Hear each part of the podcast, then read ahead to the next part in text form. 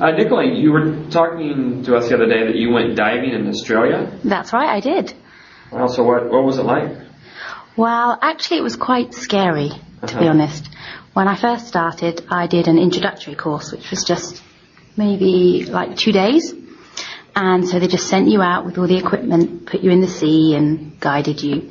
But then when I did the real course, we started in the swimming pool, which was fine and it was all great fun.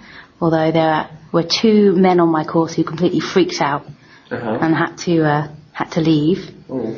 Yeah. So um, that was fine, but then they took us out to sea, which was a bit different. Yeah. Yeah.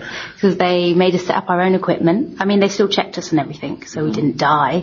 But um, we had to put on our own equipment. We had a, a diving buddy who we were with. And I was with my friend Graham, who I was travelling with anyway. And we went down in into the sea. We went down maybe 15 metres. And they always say, like, don't panic, just keep breathing normally and everything. But I did kind of panic a bit. Oh no. Hmm. Yeah. So then I rose to the surface really quickly, which, you know, you're not supposed Ah, to do no, in no, no. diving. Yeah. So I went up quite quickly. Luckily we weren't deep enough to do any damage.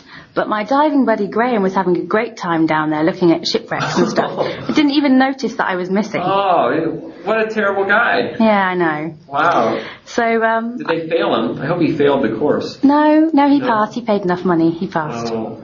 But it meant that I couldn't go diving for the rest of the day because I'd already been down quite deep. Yeah. So that was a shame, but That's terrible. yeah. But you, you, you didn't hurt yourself. You didn't come up too fast. No, I was fine in the end, but it was a shame because that was the end of my diving diving day. Yeah.